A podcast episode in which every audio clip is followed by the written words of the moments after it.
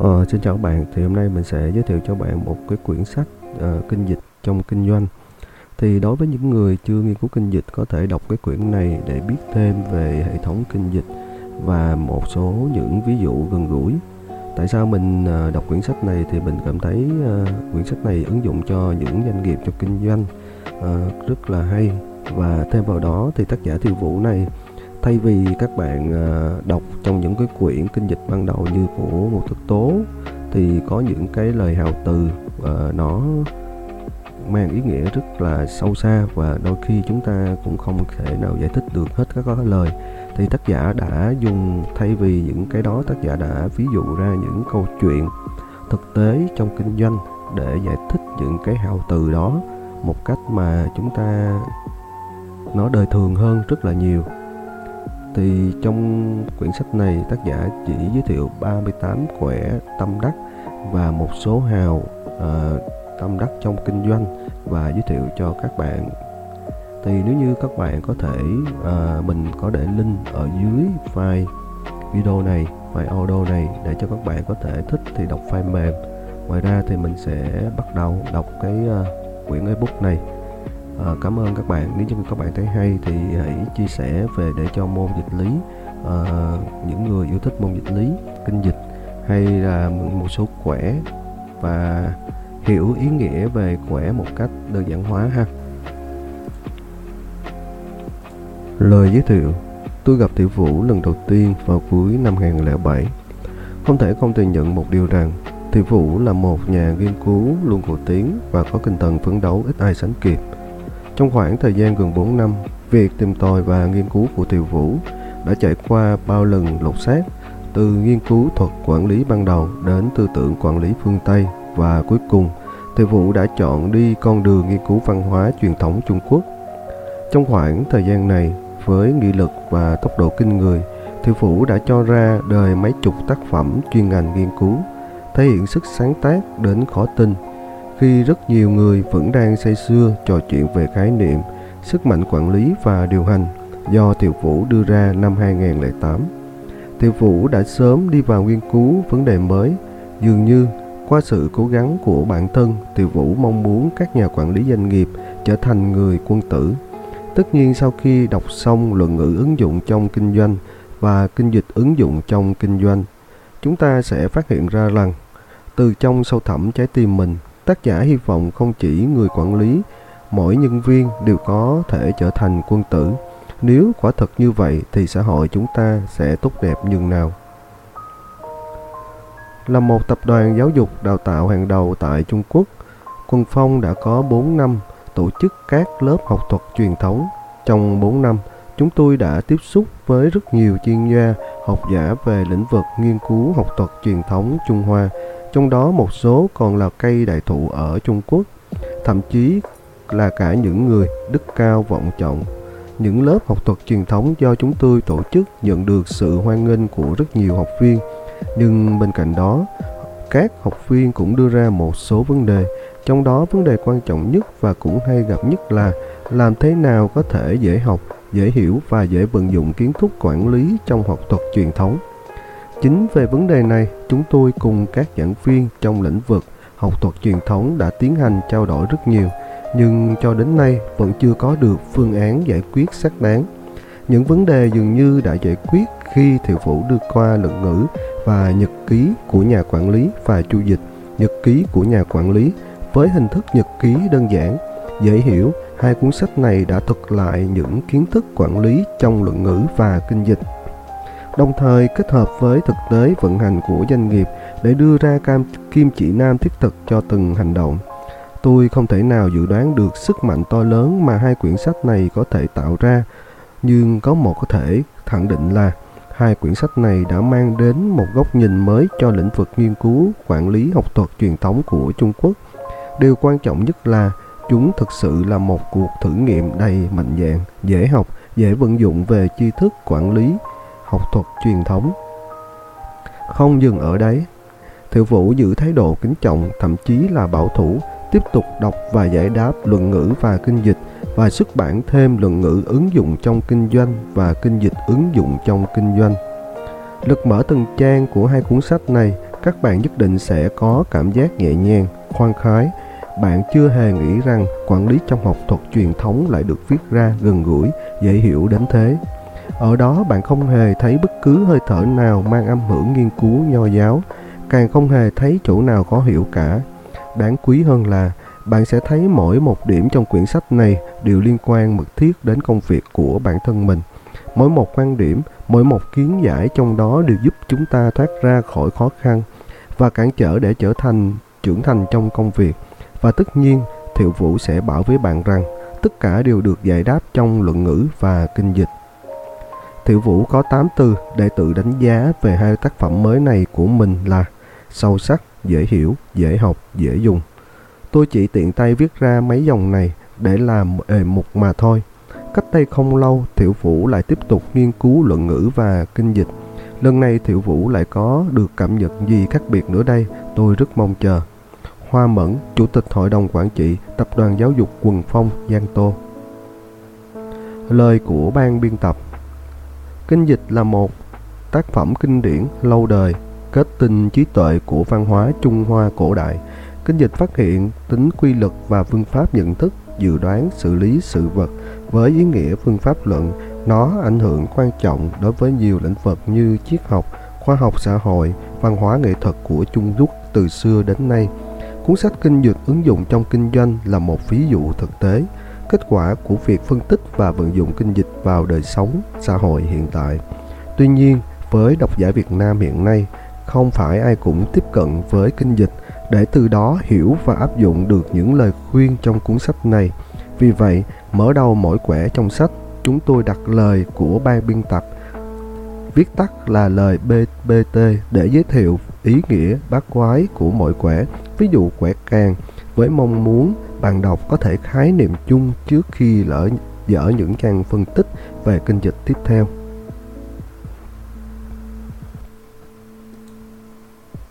Ừ, lời nói đầu, kinh dịch, cuốn sách chỉ đạo nhân sinh. Nghiên cứu kinh dịch nhiều năm, điều làm tôi nhớ nhất trong không phải là vấn đề mọi người hay đề cập đến tìm long vật dụng, hãng long ngựa khói, tự cường bất tinh, hậu đức tải vật, mà một câu nói tác dịch giả, kỳ hữu u, hoạn đồ. Những người viết ra dịch liệu có nhận thức đến ưu phiền, buồn đau không? Câu hỏi này đã khiến tôi phải suy nghĩ rất lâu. Cuối cùng thì trong kinh dịch chứa đựng những nhận thức gì mà ưu phiền, buồn đau? Những người viết ra kinh dịch hy vọng thông qua tác phẩm này để nói ra điều gì với chúng ta? Các câu hỏi này sẽ được làm rõ trong quá trình viết và hoàn thiện các tác phẩm của tôi là kinh dịch, nhật ký của nhà quản lý và kinh dịch và quản lý. Trên thực tế, kinh dịch là một cuốn sách chỉ đạo nhân sinh.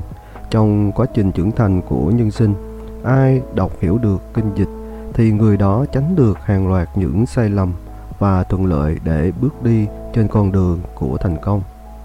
Cũng từ đây tôi hiểu được vì sao khổng tử đã than rằng Gia ngã số niên, ngũ thập dĩ học dịch, khả nhĩ vô đại quá nại. Nếu cho tôi sống thêm vài năm nữa, cho dù 50 tuổi học dịch cũng không phải là sai lầm. Vậy thì kinh dịch làm thế nào để chỉ đạo chúng ta đây? Vấn đề này cần phải được trả lời từ hai phương diện. Thứ nhất, kinh dịch làm thế nào để chỉ đạo chúng ta đây? Vấn đề này cần phải được trả lời từ hai phương diện. Thứ nhất, Xét về vĩ mô, kinh dịch dạy chúng ta ba điều. Một là bất kỳ ai trên con đường nhân sinh và sự nghiệp đều phải phụ thuộc vào biến hóa của ngoại cảnh, từ đó không ngừng nghĩ điều chỉnh bản thân. Điều này kinh dịch có thể giải thích đến biến dịch, cũng có nghĩa là khi thời điểm thuận lợi, nếu không có bất lợi thì mới có thể giữ vững lập trường không đổi. Hai là trong quá trình trưởng thành và phát triển của một nhân sinh và sự nghiệp, chúng ta phải bắt buộc tuân thủ một số nguyên tắc và quan niệm.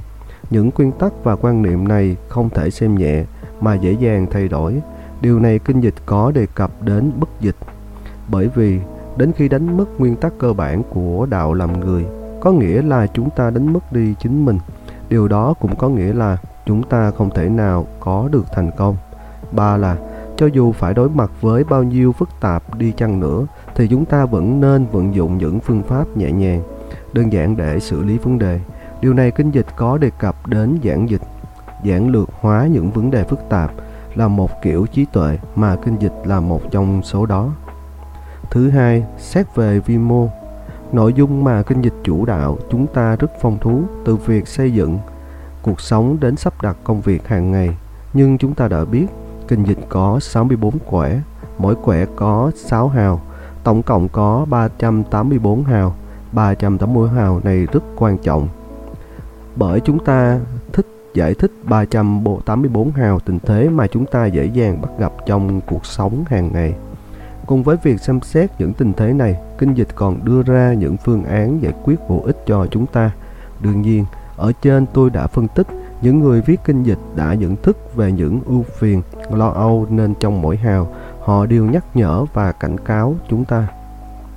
Khi tỉ mỉ tìm hiểu từng hào, đó cũng là chúng ta cảm nhận sâu sắc về tâm huyết và vất vả của những người viết kinh dịch. Đọc hiểu được kinh dịch cũng có nghĩa là chúng ta đã mở ra một cánh cửa dẫn tới thành công. Bởi lẽ, kinh dịch được xem là một bộ từ điển thành công. Bạn có thể tìm thấy bất kỳ đáp án nào mà bạn muốn. Nhưng để được như vậy, trước tiên bạn phải có thái độ tích cực, tìm hiểu những bí ẩn diệu kỳ trong đó. Những lời khuyên hữu ích trong kinh dịch rất nhiều. 384 hào có nghĩa là có 384 lời khuyên hữu ích. Từ đó tôi đã chọn ra 38 lời khuyên đặc sắc để viết ra kinh dịch ứng dụng trong kinh doanh. Đó là những lời khuyên đặc biệt gần gũi với công việc kinh doanh của bạn. Thậm chí có thể nói nếu bạn áp dụng những lời khuyên này, bạn sẽ đạt được thành công trong kinh doanh. Đến nay, tôi vẫn đang vận dụng những phép tắc và tiếp thu những lời khuyên của kinh dịch. Đương nhiên tôi càng hy vọng sẽ có đồng hành với nhiều người quan tâm tìm hiểu, cùng họ bước trên những con đường thành công. Ngày 9 tháng 6 năm 2010, Thiệu Vũ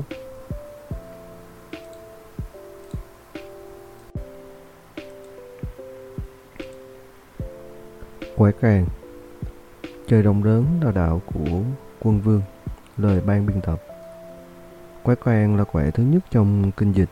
Quái càng tượng trưng cho trời. Trời là khởi nguồn sáng tạo ra vạn vật. Vì thế tất cả các hào trong quẻ càng đều là hào dương Là hào tượng của khí dương.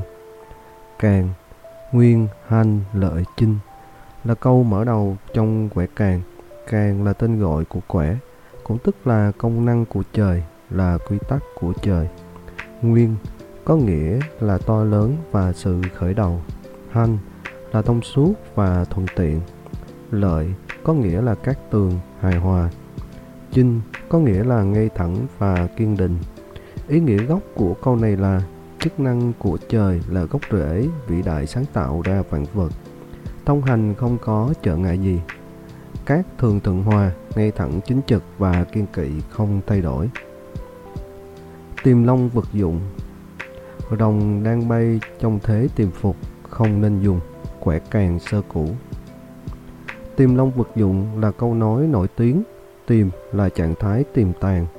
Long là trong truyền thuyết của một loài động vật thần bí và luôn đặt ở vị trí tối cao trong thời Trung Quốc cổ đại. Nó có thể tồn tại theo ba cách là ẩn mình dưới biển sâu, đi lại trên mặt đất và bay lượn trên không trung. Người viết kinh dịch muốn lấy hình ảnh con rồng để tượng trưng cho những bậc vĩ nhân. Vật dụng có nghĩa là không nên dùng. Ý nghĩa câu này là rồng đang trong thế tìm phục, không nên dùng. Như vậy, rồng tượng trưng cho bậc vĩ nhân, tại sao tạm thời không nên dùng? Lý do rất đơn giản, bởi vì họ chỉ là một con rồng đang tìm phục vẫn chưa có cơ hội để thể hiện tài năng hoặc khả năng của họ chưa đủ độ chính cần phải có thời gian rèn luyện và nâng cao lúc này nếu mù quáng liều lĩnh vội vàng thể hiện thì không những dễ dàng phạm sai lầm và thậm chí còn có thể vì điều đó mà gục ngã hoàn toàn. Thẩm cường là một thanh niên rất thông minh tư duy lanh lẹn. Anh tốt nghiệp loại U chuyên ngành kinh doanh ở một học viện kinh tế nổi tiếng. Khi mới đi làm, anh rất nhiệt tình và hăng say với công việc. Không đến 3 tháng sau, đúng dịp cách trên của anh, trưởng phòng tiêu thụ gặp khó khăn. Tổng giám đốc Ngô đã gửi cho anh một thông báo. Đại lý là hy vọng với vai trò là người đứng đầu. Anh sẽ thành lập một nhóm kinh doanh độc lập, chuyên tiêu thụ một loại sản phẩm mới của công ty. Ngay sau đó, anh vừa đưa ra một bản kế hoạch phát triển thị trường chi tiết, vừa nhấn mạnh rằng nếu công ty không chấp nhận ý kiến của anh thì anh sẽ thôi việc. Sau khi hiệp thương với ban giám đốc, tổng giám đốc đã phê duyệt yêu cầu của anh, sau đó rời khỏi nhóm kinh doanh và được thành lập. Thẩm Cường lập tức bắt tay vào công việc với quyết tâm cao nhất. Nhưng hai tháng sau, nhóm kinh doanh của anh gặp phải một vấn đề nghiêm trọng. Không những thành tích kinh doanh giảm thấp một cách báo động, mà nhân viên trong nhóm cũng thể hiện là những nhân viên kém năng lực. Một nhân viên trong nhóm than thở, nếu nỗ lực mà có thể đạt được kết quả tương ứng thì gian khổ mấy cũng không hề gì. Nhưng cả ngày làm việc như không làm, ai có thể chịu được đây? Rất nhanh, nhóm kinh doanh của Thẩm Cường giải tán và tất nhiên với kết quả không hay này, Thẩm Cường đã bị đả kích kịch liệt. Nhiệt huyết ngày nào của chàng trai trẻ chỉ còn nỗi chán nản. Thậm chí liên tục sau đó anh gửi đơn xin thôi việc nhưng đều bị tổng giám đốc từ chối. Tổng giám đốc đã nói với Thẩm Cường vấp ngã ở đâu thì đứng lên ở chính nơi đó. Trong thực tế, khi mới vào thương trường, có rất nhiều thanh niên giống như Thẩm Cường, vội vàng tìm cơ hội để thể hiện bản thân. Nhưng thực tế cuộc sống và kiến thức trong sách vở luôn là một khoảng cách rất lớn. Mù quáng và kích động cuối cùng cũng chẳng chỉ gặp phải những thất bại mà thôi. Kinh dịch nói với chúng ta rằng, khi mới bước vào thương trường, nên chăm chỉ học tập từ thực tế, không ngừng nâng cao năng lực và tu dưỡng phẩm chất đạo đức của bản thân để tạo nền móng kiên cố cho việc phát triển sự nghiệp trong tương lai. Lời khuyên thứ nhất, khi năng lực chưa đủ độ chính, tuyệt đối không nên liều lĩnh, mù quáng, vội vàng mong thành công. 2. Tạo dựng cơ hội Hiện long tại điền, lợi kiến đại nhân Rồng xuất hiện trên mặt đất sẽ có lợi khi gặp người có địa vị, có đức hạnh, quẻ càng, củ nhị. Hiện là xuất hiện, long là người tài hoa, điền chỉ là mặt đất, mặt ruộng, tại điền là trên mặt đất, mặt ruộng, lợi là chỉ phù hợp, kiến là bái kiến, đại nhân chỉ là người có địa vị, có đức hạnh. Ý nghĩa của câu nói này là rồng xuất hiện trên mặt đất sẽ có lợi khi gặp người có địa vị, có đức hạnh. Lúc này rồng đã xuất hiện trên mặt đất, không còn tìm tài nữa. Điều này nói rằng năng lực và phẩm chất đạo đức của người tài hoa đã được mọi người nhận ra. Đến được trình độ này, điều quan trọng nhất là có được cơ hội để có thể phát triển tài năng và từng bước thực hiện tham vọng của bản thân. Nhưng nếu không có cơ hội để thể hiện thì năng lực và phẩm chất đạo đức cũng chỉ là việc vô ích. Do đó, trong giai đoạn này, tìm kiếm cơ hội là điều rất quan trọng. Nếu không có cơ hội thì phải phát triển, phát huy tính sáng tạo, tự mình tự dựng cơ hội cho mình. Muốn tạo dựng cơ hội, đầu tiên phải biết cơ hội nằm ở đâu. Cơ hội nằm ở chỗ đại nhân. Đại nhân là người nắm giữ tất cả các loại vốn và cơ hội việc làm. Nếu đạt được sự công nhận và khen thưởng của họ, cơ hội tức sẽ đến. Do đó, phương pháp tốt nhất để tạo dựng cơ hội là bái kiến đại nhân. Tốt nghiệp đại học chưa đầy 3 năm, Vương Hiểu Lối đã trở thành phó tổng giám đốc của một doanh nghiệp liên danh y dược. Thành công của chị khiến bạn bè cùng khóa ai ai cũng thán phục và ngưỡng mộ. Đương nhiên, mọi người đều mong muốn có dịp được chị nghe chia sẻ những kinh nghiệm thành công của mình trong một lần gặp mặt và chia sẻ với bạn bè. Vương Hiểu Lối đã nói, kinh nghiệm của tôi rất đơn giản, đó là tôi không tin vào câu hữu xạ tự nhiên hương. Nghĩa là khi bạn có năng lực và tự nhiên tự tin vào năng lực đó, bạn không nên cho rằng cấp trên có thể nhìn thấy được, mà nên tìm kiếm cơ hội để thể hiện năng lực đó với lãnh đạo. Cần ghi nhớ rằng, chỉ khi lãnh đạo nhìn thấy được năng lực của bạn khi đó bạn mới có thể có cơ hội. Đúng như vương hiểu lối nói, đợi đến khi lãnh đạo chủ động quan tâm tới bạn là điều không thể. Vậy nếu muốn có cơ hội phát huy tài năng thì phải chủ động thể hiện bản thân, thông qua tài năng để thu hút ánh nhìn và sự quan tâm của lãnh đạo. Trong môi trường doanh nghiệp, có rất nhiều người có biểu hiện rất ích kỷ, hẹp hòi, thậm chí cho rằng việc thể hiện tài năng với lãnh đạo là một kiểu thể hiện bản thân. Đây thực sự là một suy nghĩ sai lầm. Khi thực sự đủ năng lực, bạn nên chuyển đến một vị trí phù hợp hơn. Bởi chỉ có như vậy thì tài năng của bạn mới được tỏa sáng, và đồng thời bạn cũng có những cống hiến có giá trị cho doanh nghiệp của bạn. Lời khuyên thứ hai, sau khi có đủ năng lực, bạn nhất định phải tìm kiếm cơ hội để thể hiện tài năng. Nếu không, may mắn có cơ hội phù hợp thì bạn phải phát huy tính sáng tạo tự tạo dựng cơ hội cho chính bản thân mình. 3. Kháng long hữu hối. Rồng bay cao quá Tức định trong lòng sẽ nảy sinh hối hận Quẻ càng thượng cũ Đây cũng là một câu nổi tiếng Kháng là cao, lớn Cũng có nghĩa là quá mức, quá độ. Hữu hối là ăn năn, hối hận. Ý nghĩa câu nói này Khi rồng bay quá cao trong lòng sẽ nảy sinh hối hận. Trong cuộc sống, có không ít người có thói xấu là không thấy thỏa mãn, sau khi đạt được địa vị nhất định lại muốn đạt được địa vị cao hơn. Sau khi có được sự báo đáp nồng hậu, lại muốn được báo đáp nhiều hơn. Kháng long như vậy còn để chỉ cho người không biết thỏa mãn, nhưng năng lực và tinh thần của mọi người đều có hạn, không thể mong muốn phát triển liên tục nếu không xem xét đến tình hình của bản thân thì cuối cùng tức sẽ dẫn đến kết cục thảm bại. Thực tế cuộc sống có nhiều người như vậy, họ chỉ biết tiến mà không lùi, biết tồn tại mà không biết diệt phong, biết được mà không biết mất và họ đều là những người không thể đạt được kết quả viên mãn. Mùa xuân năm 2008, Trương Hằng bắt đầu đảm nhiệm vị trí trưởng phòng kinh doanh của một công ty thực phẩm nổi tiếng tại Trung Quốc kinh nghiệm kinh doanh thành công với hơn 10 năm đã giúp Trương Hằng rất tự tin và ung dung với vị trí công tác mới. Đến cuối năm 2008, Trương Hằng không những đã hoàn thành mục tiêu kế hoạch đề ra đầu năm của công ty mà còn tạo ra kỳ tích khi đưa thành tích kinh doanh của công ty tăng 5 lần so với cùng kỳ. Nhưng chính những thành công đó đã khiến Trương Hằng nhanh chóng cảm thấy hết hứng thú với vị trí trưởng phòng kinh doanh. Anh hy vọng tới một vị trí có nhiều thách thức cao hơn, phó giám đốc phụ trách kinh doanh. Mặc dù Trương Hằng có nhiều hiểu biết và trải nghiệm sâu sắc về thị trường, nhưng những kiến thức và kinh nghiệm tổ chức của hai vị trí trưởng phòng và phó giám đốc phụ trách kinh doanh có rất nhiều khoảng cách.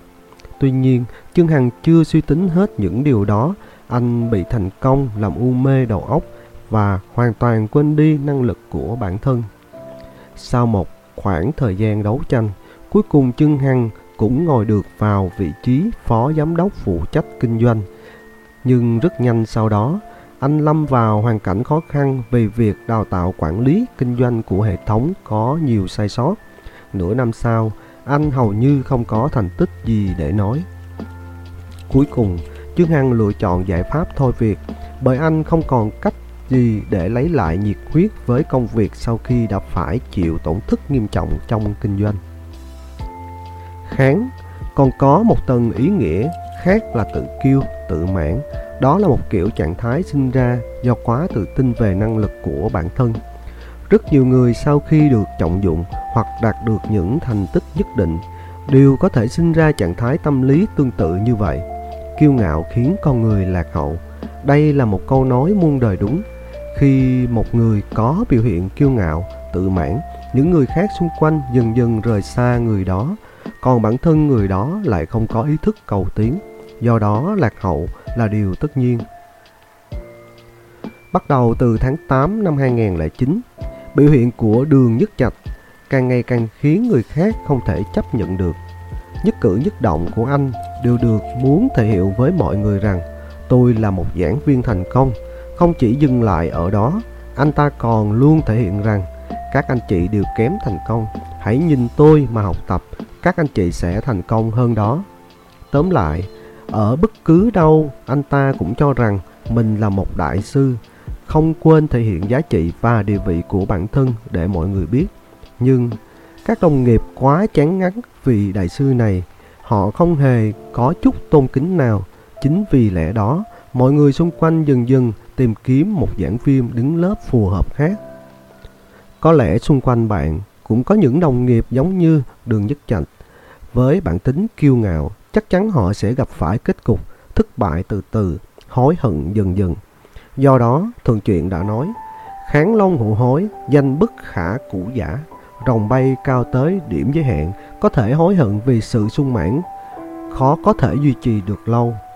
Cực lạc sinh bi, vui quá hóa buồn. Lời khuyên thứ ba, phát triển quá mức và thái độ kiêu ngạo tự mãn chỉ có thể dẫn đến một hậu quả hối hận bi sầu. 4. Tự cường bất tức Thiên hành kiện, quân tử, dị tượng, cường bất tức Tượng từ ghi, sự vận hành của trời khỏe khắn vững chắc, bậc quân tử phải tự cường, khỏe càng tượng chuyện. Câu nói này chắc ai cũng biết tường tận, rất nhiều người thích treo nó tại nơi làm việc hay phòng đọc sách của mình. Thiên hành kiện là trời đất vận hành có tính chu kỳ và mạnh mẽ. Nếu một ngày nào đó trời đất không vận hành thì có lẽ mọi sự sống trên trái đất đều diệt vong. Do đó, tác giả của tự truyện, tương truyền đó chính là khổng tử, đã nhắc cho chúng ta nên học tập giống như trời vậy. Vậy chúng ta nên học tập trời là điều gì? Điều đó chính là bốn chữ tự cường bất tức. Trời đất vận hành không cần sự tác động của bất kỳ một ngoại lực nào, hoàn toàn chỉ dựa vào bản thân mình. Hơn nữa, nó lại vận hành rất mạnh mẽ, có tính chu kỳ toàn cầu. Đúng là tự cường bất tức. Cụm từ tự cường bất tức được chia thành hai bộ phận, một là tự cường, hai là bất tức. Từ nhỏ, chúng ta đã được cha mẹ và thầy cô dạy rằng làm người phải biết tự cường. Tự cường có nghĩa là tự bản thân nỗ lực để đạt được thành công. Bên cạnh tự cường là tự lập, dựa vào khả năng của bản thân để kiếm tìm các cơ hội trong xã hội.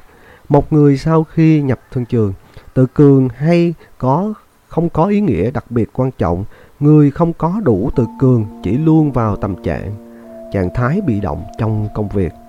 Họ không thể tích cực chủ động tìm kiếm những phương pháp giải quyết khó khăn hợp lý. Từ nhỏ, Lưu Huệ đã được gia đình nuôi chiều nên tính cách sinh ra ỷ lại nghiêm trọng. Bất kỳ việc gì cũng phải nhờ bố mẹ giải quyết. Càng nghiêm trọng hơn khi Lưu Huệ đem tính cách đó vào trong công việc.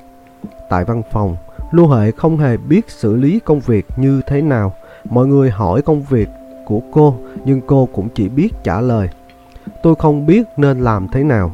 Nếu có phân công cho cô một công việc hay một nhiệm vụ gì, cô cũng chỉ biết ngồi trên ghế trong văn phòng chờ đợi và chỉ có thể trả lời cấp trên rất rõ ràng như sau.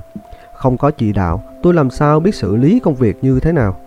Cô thường bắt đầu công việc với thái độ không nhanh không chậm, nhưng đến khi gặp khó khăn, cô liền nhanh chóng tìm đến cấp trên và đồng nghiệp để nhờ giúp đỡ. Cuối cùng, Hầu hết những công việc của cô phụ trách lại do người khác giải quyết và hoàn thành giúp cô. Lưu Huệ thuộc nhóm những người không thể tự lập, càng không thể tự cường. Cuối cùng, cấp trên của cô không thể chịu đựng nổi, buộc phải gửi đơn đề nghị cho cô thôi việc tại văn phòng. Đương nhiên, có rất nhiều người thuộc nhóm người tự cường, tích cực chủ động phấn đấu, tìm kiếm những thành công mới trong sự nghiệp. Nhưng trong đó có một số người lại không duy trì được như vậy sau thành công sẽ vấp phải những giai đoạn tự kiêu, tự mãn. Có được tinh thần tự cường tại một thời điểm là không khó, nhưng cái khó là phải duy trì được tinh thần ấy cả cuộc đời.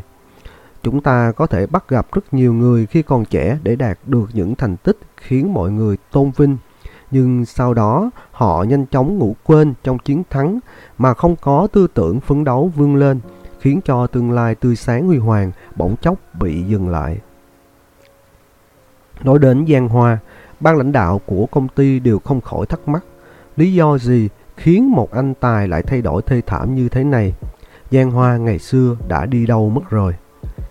Giang Hoa vốn là anh tài của phòng kinh doanh trực thuộc công ty. Tài năng của anh được khẳng định xuất sắc trong công việc. Anh đã xây dựng và duy trì mối quan hệ hợp tác hữu nghị với rất nhiều khách hàng lớn.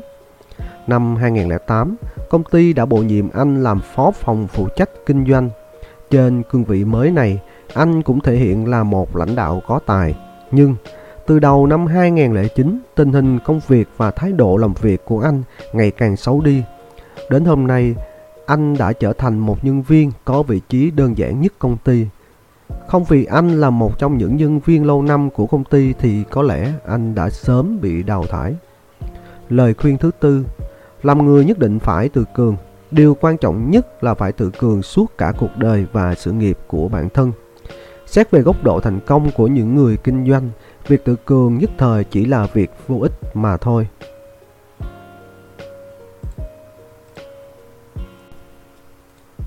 Quẹt khôn Sự bao dung của Đức chính là đạo của kẻ bề tôi. Lời ban biên tập Đây là quẻ thứ hai trong kinh dịch.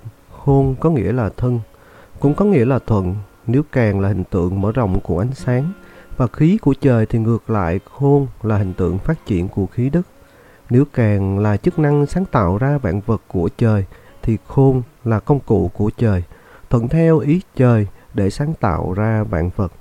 Tất cả các hào trong quẹt khôn đều là âm, là tượng của khí âm. Tiên mê hậu đắc Đồng lòng đạt được thành công Quân tử hữu du vãn, tiên mê hậu đắc trụ lợi quân tử tiến về phía trước cũng có những thành công nhất định. Lúc đầu có thể chưa định ra được phương hướng nhưng về sau nhất định sẽ đạt được những điều mong ước giành được vị trí chủ soái do vậy mà có lợi. Quẹt khôn quái từ. Câu này có ý nghĩa là người quân tử sẽ luôn tiến về phía trước luôn là người tiên phong ắt sẽ có những sai lầm trong việc lựa chọn phương hướng như ngày nay cùng với những người cùng chung chí hướng nhất định sẽ đạt được ước vọng, có lợi cho mình. Tại sao người dẫn đầu lại có thể gặp phải sai lầm? Để giải thích, ta cần hiểu ý nghĩa của quẹt khôn. Điều mà quẹt khôn nói tới đây chính là cách phối hợp, có nghĩa là cùng kết hợp để học tập lẫn nhau. Nhiệm vụ chính của những người phối hợp là cùng nhau hỗ trợ để đạt được thành công trong sự nghiệp. Đương nhiên, người phối hợp cũng có khả năng trở thành người lãnh đạo nhưng khi bản thân vẫn là người phối hợp thì nhất định phải tuân thủ theo những quy tắc chung. Vì vậy, tiên mê hậu đắc cũng là một trong những nguyên tắc như vậy. Bản thân vẫn là người phối hợp thì tuyệt đối không tự quyết định, không tự hành động, nếu không tức sẽ lựa chọn những phương hướng sai lầm. Hãy tưởng tượng, nếu ai cũng hành động mù quáng trước khi có lãnh đạo của cấp trên, thì kết quả cuối cùng sẽ như thế nào? chắc chắn sẽ là làm thay đổi con đường phát triển của doanh nghiệp. Có rất nhiều người mặc dù chỉ đứng ở vị trí của người cùng phối hợp lại thiếu đi tâm thái cùng hợp tác hữu nghị. Hành động bộc phát cuối cùng đã gây ra nhiều tổn thất cho doanh nghiệp. Sau nhiều lần thảo luận, cuối cùng công ty cũng quyết định tổ chức lại trung tâm kỹ thuật hiện có. Được thành lập từ tháng 3 năm 2009, rất nhiều trong số những sản phẩm mà trung tâm này khai thác không có tính ứng dụng với cuộc sống và không có khả năng tiêu thụ trên thị trường. Nhưng họ lại tự cho rằng mình đã phát minh ra những sản phẩm đầy sáng tạo và có giá trị. Do đó, dù lãnh đạo cao cấp cũng công ty đã nhiều lần cảnh cáo và kiến nghị nhân viên trung tâm nên tích cực tham quan và khảo sát thị trường để thăm dò phản ứng của khách hàng nhằm đưa ra những sản phẩm phù hợp với nhu cầu của khách hàng. Nhưng nhóm kỹ thuật đó vẫn thích hành động theo suy nghĩ của cá nhân mình. Tháng 4 năm 2010, trung tâm kỹ thuật chế tạo ra 8 sản phẩm mới, nhưng không có sản phẩm nào trong đó sau khi đưa ra thị trường nhận được sự quan tâm của khách hàng. Lúc này các chuyên viên kỹ thuật mới bắt đầu cảm thấy hoang mang và đề xuất với công ty. Một vấn đề có lẽ rõ ra họ phải suy nghĩ từ trước rằng Cuối cùng thì sản phẩm nào mới phù hợp với yêu cầu thị trường? Tổng giám đốc đã nghiêm khắc phê bình họ. Vấn đề này đã nên để các bạn tự trả lời.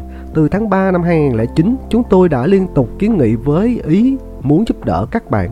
Nhưng đến nay, các bạn mới nghĩ rằng đến cái những vấn đề này phải chăng đã quá muộn màng. Những sự việc tương tự như thế không phải là hiếm gặp. Rất nhiều nhân viên quan niệm rằng mình là người làm thuê là người ngoài nên không cần phải quan tâm đến công việc sống còn của công ty, hoàn toàn rời xa tình hình thực tế công ty. Từ đó, họ mù quáng hành động đợi đến khi vấn đề bị lộ ra mới phát hiện ra là những việc làm trước đây của mình chỉ là vô ích, thậm chí còn gây ra nhiều tổn thất không thể tránh được cho doanh nghiệp. Kinh dịch nói với chúng ta rằng là những người phối hợp Chúng ta không thể tự động đưa ra phương hướng mà cần tuân thủ theo những chỉ dẫn của cấp trên, nghiêm khắc thực hiện những quy tắc chế độ và yêu cầu của công ty. Lời khuyên thứ năm, làm nhân viên dưới quyền, cấp dưới nhất định phải lắng nghe và hành động theo chỉ dẫn của cấp trên, tuyệt đối không nên tự mình đưa ra chủ trương và hành động bộc phát. 6. Kiến phi chi chát Lý Sương kiên băng chí. Giảm trên xương thì biết băng dày sắp đến Khỏe khôn sơ lục.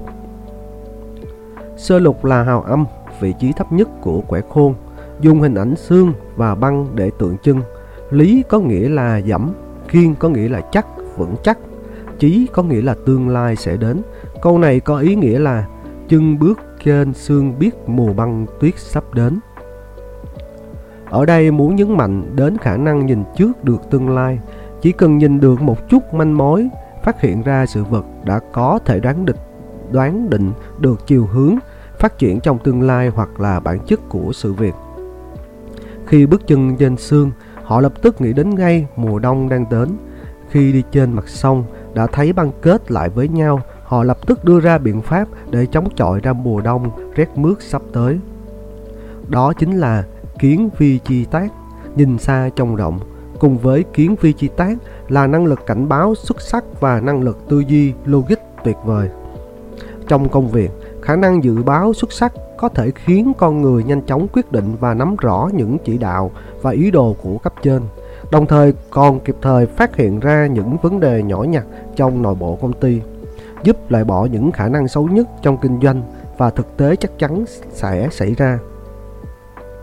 Năm 2004, Giám đốc Lâm Hải tiến hành kiểm tra chất lượng sản phẩm mới của công ty tại phân xưởng sản xuất.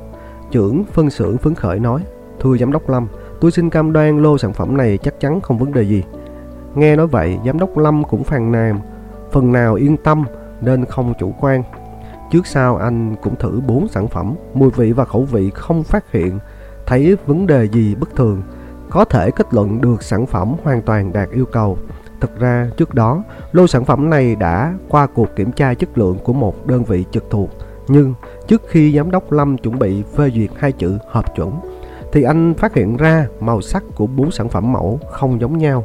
Điều này khiến anh linh cảm điều bất thường. Anh lập tức yêu cầu nhân viên kiểm tra chất lượng tiến hành hóa nghiệm lại những sản phẩm đó.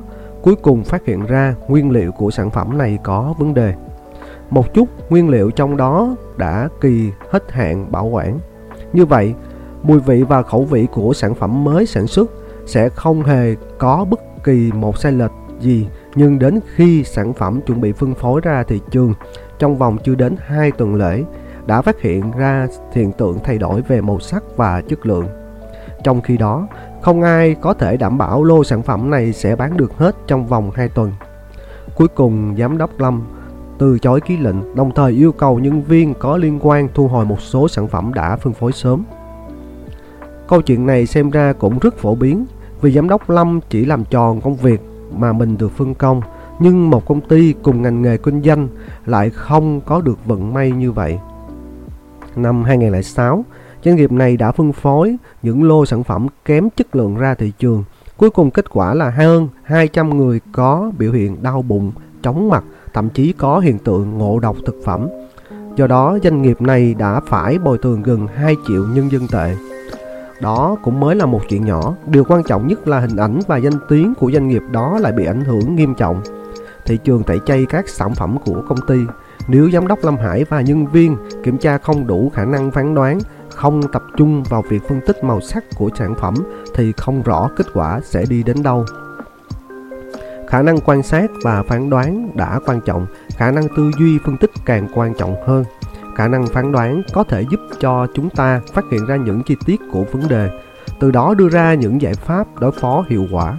khả năng tư duy, phân tích giúp chúng ta xuất phát từ tình hình thực tế để đưa ra phương hướng phát triển trong tương lai, từ đó quyết định tương lai thành công hay không. Khi mới xuất hiện, có rất nhiều người cho rằng mạng Internet không hề có thật, như Tổng Giám đốc Tập đoàn Trung Đại lại không đồng ý với quan điểm này. Ông yêu cầu lĩnh vực phát triển chiến lược của công ty chú trọng phát triển sản nghiệp mạng Internet. Thậm chí với mỗi gia đình, mỗi nhóm người cần có được một hợp đồng với công ty mạng do thanh niên làm chủ.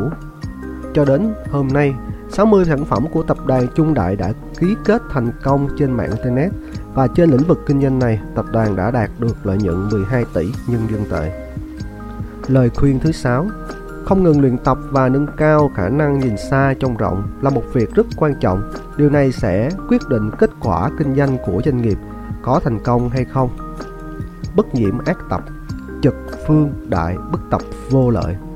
Thẳng thắn rộng rãi, ngay ngắn, to lớn, không cần học tập mà không gì là không có lợi. Quẻ khôn lục nhị. Hào này sử dụng hình thế của Đức nói về đạo lý. Đức luôn hướng thẳng về phía trước, lại vô cùng rộng lớn, vì thế đã dùng các từ trực, phương, đại để hình dung. Trực chỉ đức tính chính trực, thẳng thắn. Phương chỉ hành vi mẫu mực phù hợp với đạo nghĩa. Đại là to lớn, tập là học tập. Ý nghĩa của câu này là nếu một người hội đủ các đức tính chính trực, mẫu mực, quảng đại thì không cần mất công học tập mà chẳng có bất kỳ điều xấu nào làm tổn hại được. Trong quá trình tương tác giữa đồng nghiệp và lãnh đạo, Vương Kim Kim thể hiện là một người rất kinh nghiệm và thành thục. Mặc dù mới vào công ty chưa đầy 2 tháng, cô đã tạo ra quan hệ tốt với rất nhiều đồng nghiệp, khiến mọi người cảm thấy vô cùng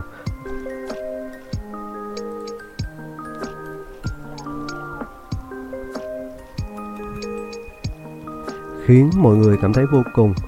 Cô là người có khả năng giao tiếp xuất sắc, nhưng không lâu sau đó, một người lần lượt giữ khoảng cách phù hợp với cô. Rất nhiều người rõ ràng là không hài lòng với những biểu hiện của cô. Điều này hẳn là có lý do gì? Nguyên nhân trong quá trình kết giao với những người xung quanh. Cô thường sử dụng những thứ gọi là kỹ thuật. Do đó, cô có thể lợi dụng đồng nghiệp để xây dựng mối quan hệ chỉ có lợi cho bản thân mình để đạt được thiện cảm của người khác. Cũng như vậy, trong hội nghị, cô sẽ khẳng định và biểu dương quan điểm và ý kiến của những người đó, không ai mắc lỗi cả. Nhưng điều đáng lo ngại là cô thường bàn luận về khuyết điểm và ưu điểm của người này trước mặt người kia. Cách giao tiếp này cuối cùng tạo ra một hố sâu khoảng cách. Chính vì vậy, cấp trên đã đến gặp và trao đổi với Vương Kim Kim, cùng với nói chuyện sâu sắc với cô, hy vọng cô có thể thay đổi kỹ thuật và cách giao tiếp gây ác tâm cho người khác. Trong thực tế, có rất nhiều người như Vương Kim Kim Họ có khả năng sử dụng những lời lẽ ngọt ngào, khéo léo, biến hóa không lường, nhưng chúng ta luôn có cảm giác mỗi câu họ nói ra đều không đúng và không đáng tin, và luôn cảm giác xung quanh họ đầy những điều dối trá. Đương nhiên, đó không hẳn là bản tính trời sinh của họ, họ chỉ vì muốn được thể hiện thiện cảm với lãnh đạo và đồng nghiệp nên đã sai lầm sử dụng những kỹ thuật giao tiếp. Họ lại không biết rằng thành thật và chân thành mới là biểu hiện được yêu quý và đề cao trong môi trường doanh nghiệp. Những người viết ra kinh dịch nhận thức sâu sắc về điều này. Họ khuyên những người mới bước chân vào kinh doanh nên duy trì trạng thái chân thật và tự nhiên, không nên nhiễm những tật xấu đó trong quá trình làm việc. Do đó họ nói, bất tập vô bất lợi, không cần học tập mà không có gì không có lợi. Lời khuyên thứ bảy trong kinh doanh, duy trì thái độ chân thật, tự nhiên là quan trọng nhất. Không cần nhất thiết phải học tập những kỹ thuật giao tiếp và kết giao không thật với bản chất của mình. 8. Thành công bất cơ Thành công nhưng không vì thế tự mãn. Tòng vương sự vô thành hữu chung. Phò tá quân vương tuy lúc đầu không thành tựu nhưng vẫn có kết quả tốt. khỏe khôn, lục tam. Tòng là đi theo, đi cùng, vô thành là chỉ việc không có thành tích, hữu chung chỉ việc có kết quả tốt. Ý nghĩa của câu nói này là phò tá sự nghiệp của quân vương tuy lúc đầu không có thành tích gì nhưng sao vẫn có kết quả tốt đẹp. Khi đọc những dòng này, người đọc ắt sẽ cảm thấy có điều mâu thuẫn. Tại sao không có thành tích gì mà vẫn có kết quả tốt? Vì vậy, Muốn hiểu được điều này, chúng ta cần phải tiến hành phân tích cụ thể rõ là Quân vương là người như thế nào? Nếu đặt ở môi trường doanh nghiệp thì hiện nay quân vương chính là quản đạo, là cấp trên của chúng ta. Nếu phối hợp với lãnh đạo trong công việc thì ai là chủ, ai hỗ trợ? Rõ ràng lãnh đạo là chủ, bản thân mình là hỗ trợ. Do vậy, đến khi lãnh đạo đạt được thành công sẽ tức sẽ trọng dụng và tín nhiệm nhân viên đó đã nỗ lực giúp đỡ mình. Có thể nói đó chính là vô thành hữu chung. Kinh dịch cho chúng ta biết nhân viên phối hợp dưới quyền của lãnh đạo luôn luôn phải phân chia thành quả lao động. Chứ không nên cho rằng mỗi mình làm được việc, càng không nên lấy kết quả để tự mãn về bản thân. Nhưng bên thực tế, rất nhiều người phối hợp với lãnh đạo sau khi đạt được thành công lại quên đi điều đó, luôn nói với mọi người rằng đó là công lao và thành công của mình. Thậm chí coi thành tích của lãnh đạo là thành tích của bản thân. Họ là những người không biết thế nào là khiêm nhường, càng không biết tôn trọng lãnh đạo thậm chí là hạ thấp danh dự sau lưng lãnh đạo Vương Bột đảm nhiệm vị trí giám sát thị trường của một doanh nghiệp kinh doanh đồ chơi trẻ em. Gần đây, anh cảm thấy rất lo lắng về công việc. Lý do là gần đây, Luffy, một nhân viên dưới quyền của anh, liên tục có những hành động khiến anh không hài lòng.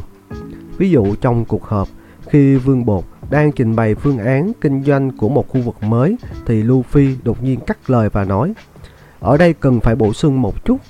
Sau khi bổ sung, anh ta lại nói với những người tham gia cuộc họp rằng Phương án này do chính tôi làm ra.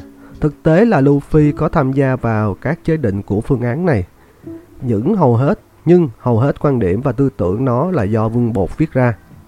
Tháng 5 năm 2010, phương án này được phòng kinh doanh triển khai áp dụng và thu được thành tích vượt bậc.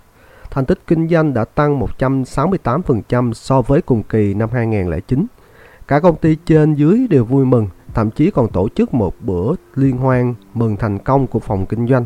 Nhưng Luffy lại đi lại nói với tất cả mọi người trong công ty rằng phương án kinh doanh đó là do anh đưa ra. Khi đó tôi chỉ mất một buổi tối để lập ra toàn bộ kế hoạch trong phương án này. Đón chờ nhé, tiếp sau tôi sẽ còn đưa ra nhiều phương án hiệu quả hơn nữa. Hành động này của Luffy không những khiến Vương Bột không hài lòng mà còn đẩy Vương Bột vào tình huống khó xử. Mọi người không còn tôn trọng và kính nể Vương Bột như trước nữa, thậm chí ngay cả tổng giám đốc công ty cũng hoài nghi Vương Bột. Nếu Luffy tiếp tục hành động bất hợp tác thì kết quả sẽ ra sao? Chúng ta cần phải biết rằng những việc làm của Luffy phần nhiều chỉ mang tính phối hợp. Chỉ cần bạn suy nghĩ thêm một chút, chúng ta sẽ phát hiện rằng anh ta chỉ là một người kiếm công tự mãn mà thôi. Nhưng trong thực tế, những người Luffy ở đâu cũng có. Lời khuyên thứ 8 Là một nhân viên cấp dưới, quan trọng là phải viết phân chia kết quả và thành công chứ không nên coi kết quả và thành công đó là của mình càng không nên kiếm công tự mãn 9. Học cách bảo mật Quát nang vô cũ vô dự Buộc tút lại Không lỗi lầm gì Không được tiếng khen nào Quẹt khôn Lục tứ Quát chỉ ý đóng chặt Nang chỉ cái túi cũ chỉ nguy hại Dự chỉ khen ngợi Ý nghĩa câu này là một túi lại không lỗi lầm gì, không được tiếng khen nào. Câu này đáng nghĩ phải suy ngẫm. Buộc túi lại có nghĩa là không để lộ đồ trong túi ra. Không để lộ đồ trong túi ra là có nghĩa là không tổn thất gì. Nhưng đồng nghĩa với điều này là cũng không có vật thể gì mà vào túi được. Do đó mới nói là vô cũ, vô dự. Đây đúng là một hình ảnh tượng trưng, buộc túi lại cũng có nghĩa là lời ăn tiếng nói phải kín đáo, không thể tùy tiện tiết lộ ra những bí mật kế hoạch của công ty. Đó cũng là một tố chức cơ bản mà mỗi người nhân viên cần có. Thương trường như chiến trường. Trong rất nhiều trường hợp chỉ cần không giữ được bí mật thông tin nội bộ để có thể khiến công ty lâm vào thế bị động, thậm chí bị tổn hại nghiêm trọng. Năm 2004, công ty A đã bị tổn hại nghiêm trọng vì tiết lộ thông tin nội bộ về kế hoạch tiêu thụ sản phẩm. Nhằm xóa bỏ định kiến về mùa ảm đạm, công ty A đã quyết định triển khai hàng loạt chương trình thúc đẩy kinh doanh vào mùa ảm đạm đó, với tên gọi là kế hoạch con rước mùa xuân và thủy chiều đẩy thuyền lên cao. Bởi lẽ công ty A quan điểm chỉ có cách mở rộng thị trường thì mới thu hút được nhiều người tiêu dùng quan tâm tới sản phẩm và từ đó mới có khả năng tiêu thụ sản phẩm. Kế hoạch các chương trình cụ thể như sau: 1. Triển khai các đầu tư vào sản phẩm giá thành thấp. 2. Thông qua chính sách tiêu thụ để tạo ra quỹ đạo kinh doanh. 3. Thông qua sản phẩm dùng thử để người dùng tiêu dùng nhanh chóng hiểu sản phẩm. 4. Tại khâu tiêu thụ cuối cùng, tổ chức một số hoạt động khuyến mãi, tặng thưởng. Mục tiêu của công ty A là thông qua hàng loạt những chương trình để phá bỏ mùa ẩm đạm. Hơn nữa còn kỳ vọng tạo dựng hình ảnh tiêu biểu về kinh doanh trong ngành nghề công nghiệp thực phẩm. Trong quá trình thực hiện kế hoạch, công ty A luôn yêu cầu từng nhân viên tham gia dự án phải bảo mật thông tin vì những hoạt động này rất dễ bị đối thủ cạnh tranh làm theo. Nhưng cho đến công ty A hoàn tất mọi công tác chuẩn bị, công ty đối thủ cạnh tranh cũng bắt đầu tiến hành, vì thế chương trình không đạt được kết quả tốt như dự định ban đầu. Nguyên nhân là trong quá trình thực hiện kế hoạch, một nhân viên kinh doanh của công ty A đã vô tình tiết lộ kế hoạch. Vậy nhân viên này đã xung đột với một nhân viên của đối thủ cạnh tranh trên thị trường. Trong lúc tranh cãi vô tình tiết lộ ra kế hoạch của công ty, đối thủ cạnh tranh đã nhanh chóng tìm ra phương pháp đối phó và cuối cùng cũng khiến kế hoạch con nước mùa xuân bị ảnh hưởng lớn và không thể đạt được mục tiêu đề ra trong kế hoạch. Có thể chúng ta tiết lộ thông tin mà không có ý chủ ý chủ quán cá nhân nhưng trong nhiều trường hợp thì điều đó không thể bỏ qua, giống như nhân viên kinh doanh của công ty A đó. Bất luận làm việc nguyên nhân gì khiến công ty bảo mật của công ty bị tiết lộ, đặc biệt là những thông tin quan trọng, thì cũng phải đem lại những hậu quả vô cùng đáng sợ. Những công ty từng gặp vấn đề này chắc chắn sẽ mất một vài dự án kinh doanh hoặc là mâu thuẫn trong nội bộ công ty cuối cùng hoang mang và gây mất đoàn kết, chia rẽ nội bộ. Lời khuyên thứ 9 rèn luyện ý thức bảo mật không tùy tiện lan truyền kế hoạch và quyết sách của công ty. 10. Hữu đức tải vận, lấy đạo đức để đối đại với vạn vật. Địa thế khôn, quân tử, chỉ hậu, đức tải vật. Khôn như đức, bậc quân tử nên lấy đức để đối đãi với vạn vật, quẻ khôn, tượng chuyện. Cái gọi là địa thế khôn là chỉ đại địa nhu thuận, sĩ hậu lấy đức hạnh khoan dung để đối đãi với vạn vật. Nếu quẻ càng đề ra việc người quân tử phải học tập theo trời và có được tự cường bất tinh thì quẻ khôn đề ra việc người quân tử phải học tập theo đức để có được hậu đức tải vận. Cũng giống như câu tự cường bất tinh câu hậu đức tải vật. Cũng rất nhiều người theo tại văn phòng, xin lỗi mình đọc chữ ờ, vận thành chữ vật ha tại văn phòng và phòng đọc sách, nhưng không giống như tự cường bất tinh, hậu đức tải vật. Không phải ai cũng dễ dàng thực hiện được, bởi câu tự cường bất tinh là việc cá nhân, chỉ cần có niềm tin vĩnh hằng, có nghị lực là có thể làm được. Còn hậu đức tải vật là liên quan đến người thứ ba. Hậu chỉ gia tăng, tải chỉ thừa hưởng. Hậu đức tải vật có nghĩa là không ngừng gia tăng đức hạnh của bản thân để đối đãi với vạn vật.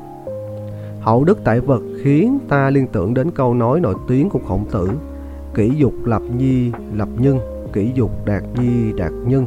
Mình muốn đứng trên thì nên giúp người khác cũng đứng, mình muốn phát triển thì nên giúp người khác phát triển. Đó là lý giải của khổng tử về nhân, và tôi cho rằng lý giải về hậu đức tại vật cũng không nằm ngoài ý nghĩa nhân ái đó như vậy, tại sao trong môi trường cạnh tranh cần phải thực hiện hậu đức, tải vật? Bởi mối quan hệ giữa người với người là giao lưu tương hỗ. Bạn đối đãi với người khác như thế nào thì người khác cũng đối đãi bạn như vậy. Khi bạn không ngừng gia tăng đức hạnh của mình để bao dung, giúp đỡ người khác, thì tự nhiên họ cũng sẽ thay đổi cách đối xử bạn theo chiều hướng tích cực. Hai tháng trước đây, khi nói đến lưu phong, các đồng nghiệp cùng cơ quan đều thể hiện thái độ ác cảm nhưng hôm nay mọi người đều không ngớt lời khen ngợi lưu phong.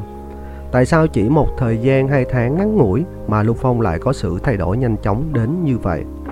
Lưu phong của hai tháng trước đây luôn khiến mọi người khó chịu. Khi đó, anh ta là một người tự tin quá mức. Trước mọi vấn đề, anh ta đều chỉ suy nghĩ lợi ích của bản thân. Kiểu tư duy này đã tạo thành một thói quen ảnh hưởng xấu đến trách nhiệm trong công việc của anh ta. Do đó lãnh đạo đã phải nhiều lần gặp riêng để giải giải cho lưu phong để anh ta hiểu được rằng muốn đạt được nhiều cái lợi thì càng phải xử lý tốt mối quan hệ giữa cá nhân và các đồng nghiệp vì vậy, trước khi cần phải biết cách hỗ trợ và giúp đỡ người khác, Lưu Phong là một chàng trai trẻ thông minh nên rất nhanh chóng đã lĩnh hội được những đạo lý sâu sắc đó. Nhiều người cho rằng hậu đức tải vật là việc của lãnh đạo. Điều này hiển nhiên là sai lầm. Bất kỳ người nào cũng muốn đạt được thành công trong lĩnh vực kinh doanh đều phải biết hậu đức tả vật. Bởi vậy, thành công trong kinh doanh không để tách rời khỏi sự ủng hộ giúp đỡ người khác. Vì vậy, để thành công trong kinh doanh và trong cuộc sống đầu tiên bạn nên ủng hộ và giúp đỡ người khác. Lời khuyên thứ 10 Thường xuyên gia tăng đức hạnh của bản thân để bao dung, giúp đỡ và ủng hộ người khác. Quẻ đồ Ờ, à, Quẻ này à, ở Việt Nam thì à, là quẻ thủy lôi chung ha các bạn ha Nhưng mình đọc theo quyển sách luôn, mình gọi là quẻ đồ Quẻ đồ nảy mầm sung mãn, sự sinh tồn khó khăn Lời của ban biên tập Đây là quẻ thứ ba trong kinh dịch được kết hợp bởi quẻ trên là quẻ trứng, quẻ dưới là quẻ khảm. Nghĩa gốc của đồn chính là cây nảy mầm từ đất, có ý nghĩa như là sự khởi đầu sự sống. Mầm của cỏ cây mang đầy sức sống nên có còn ý nghĩa là sung mãn phong phú. Ngoài ra, quá trình nảy mầm của cỏ cây cũng rất khó khăn, vì thế từ đồn cũng có nghĩa là khó khăn. Vì vậy, quẻ này tượng trưng cho sự khởi đầu sự sống, đầy sung mãn và khó khăn.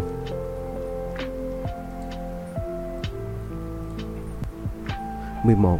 Kiến cơ hành sự Nhìn thấy thời cơ chín mùi nên lập tức hành động Tức lọc vung ngô hòa nhập vô tâm chung Quân tự kỵ bức như xã Vẫn lận Quẻ đôn lục tam. Tức có nghĩa là gần với Ngu, là một chức quan cai quản rừng, Với núi rời, cổ đại, Hoài là có thể. Nhập vu trung tâm là thức lạc trong rừng sâu. Kỹ chỉ một vài sự vật, xả là từ bỏ, lận là tiếc và hổ thẹn. Ý nghĩa của câu này là mãi săn đuổi mà không có sự hướng dẫn đúng là một sự theo đuổi mù quáng. Nếu là bậc quân tử thì phải cần biết cách từ bỏ. Mù quáng tiến lên phía trước thì sẽ có rơi vào tình cảnh xấu hổ khó xử do không còn đường nào để đi nữa. Trong kinh dịch ta thường bắt gặp các so sánh với một sự vật sự việc trong thực tế để đề cập hoặc giải thích một triết lý cuộc sống. Ở câu trên cũng như vậy, mải mê săn tình thú rừng mà không có hướng dẫn tức sẽ bị mất phương hướng. Là ý muốn nhắc nhở chúng ta khi làm việc gì cũng nên có chuyên gia hướng dẫn, tuyệt đối không nên hành động mù quáng, tránh bị lâm vào hoàn cảnh khó khăn. Hơn nữa, người quân tử nên biết chớp thời cơ mà hành động, để quyết định từ bỏ hay tiếp tục tiến lên thì phải suy xét thận trọng. Bởi vì lúc này tiến lên hay từ bỏ cũng có thể nguy hiểm. Sự vật luôn luôn thay đổi, người kinh doanh càng phải chú ý đến sự biến đổi của sự vật. Nếu phát hiện thấy điều bất thường thì phải nhanh chóng, kịp thời điều chỉnh kế hoạch tránh làm việc lâm vào nguy hiểm hoặc bị diệt vong. Đó chính là khả năng thấy thời cơ để hành sự. Mùa xuân năm 2003, Phương Cường nhận một dự án mở rộng thị trường sản phẩm đồ uống theo hình thức mới.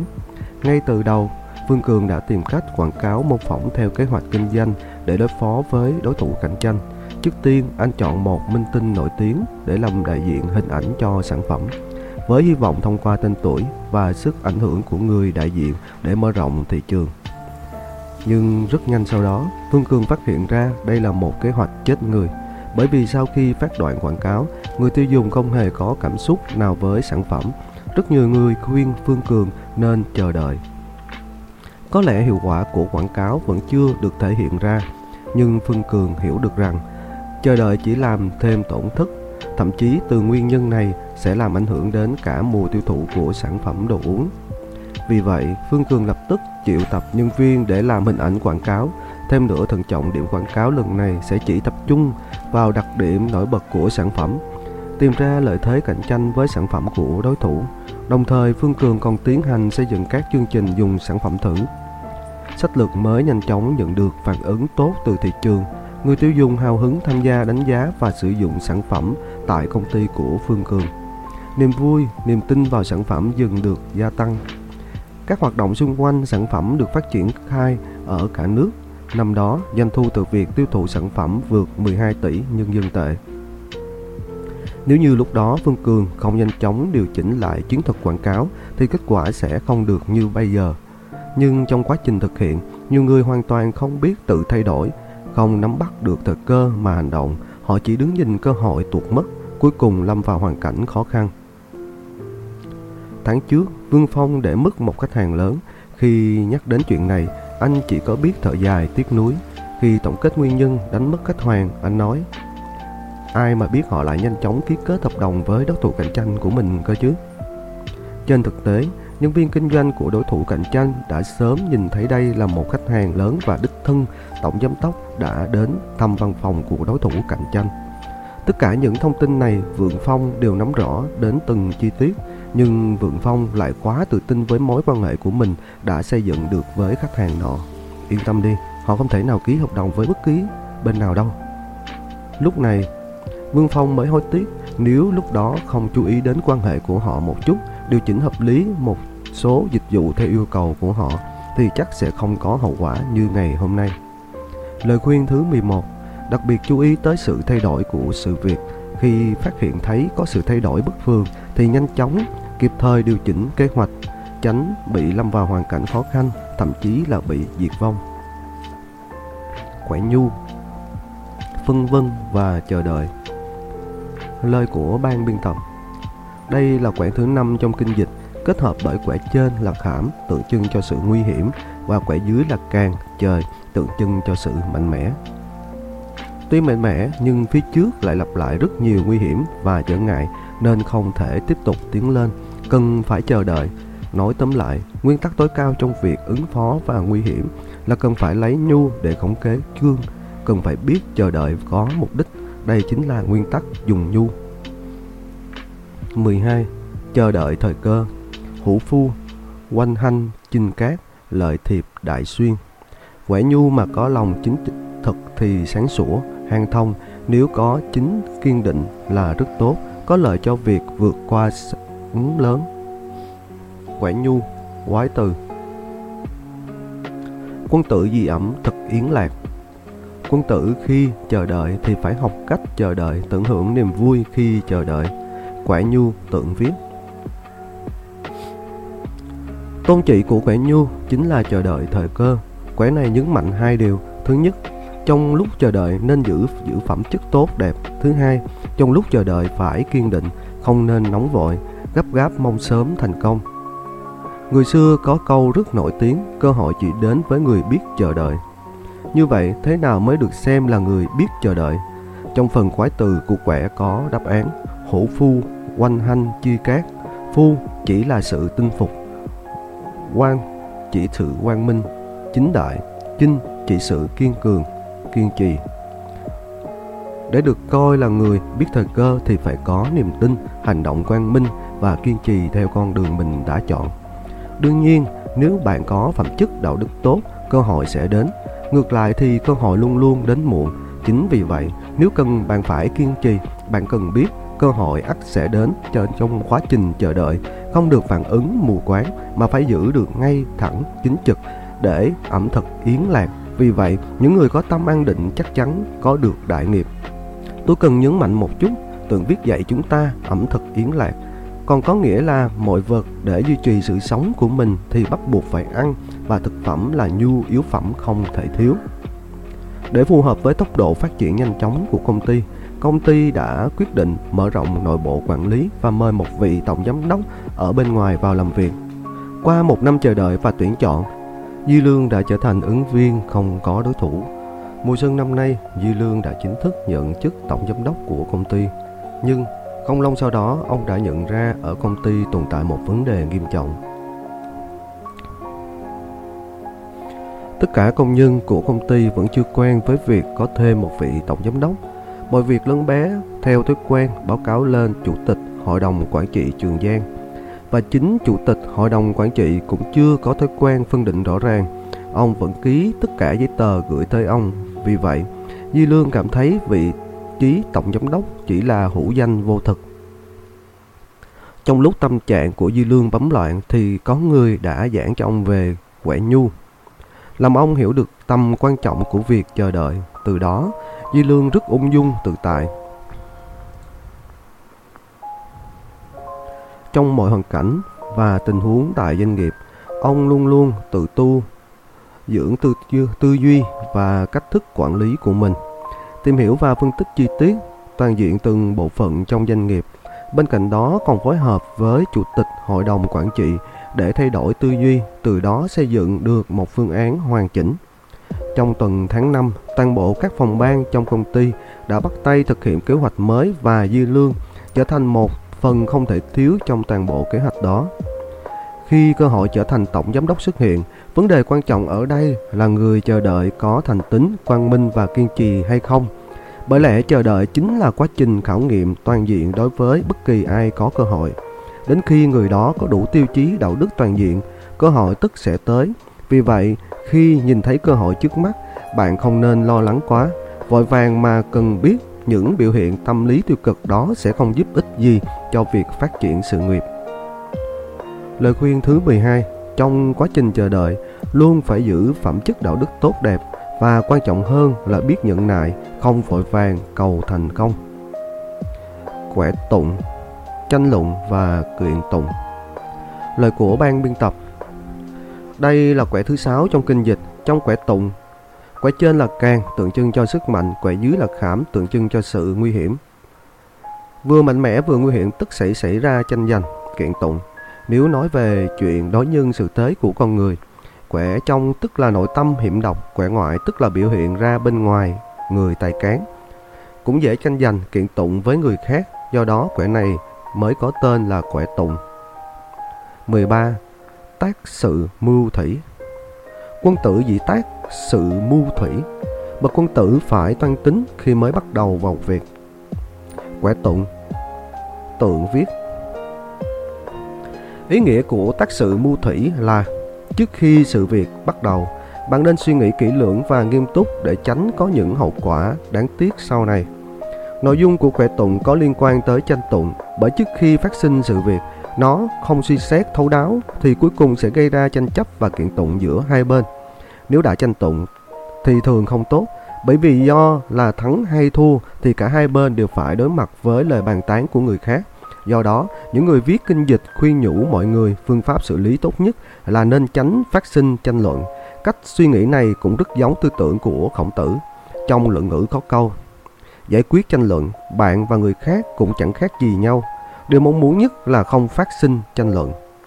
Như vậy làm thế nào để tránh tranh luận? Tượng viết nói, quân tử dị tắc sự mưu thủy.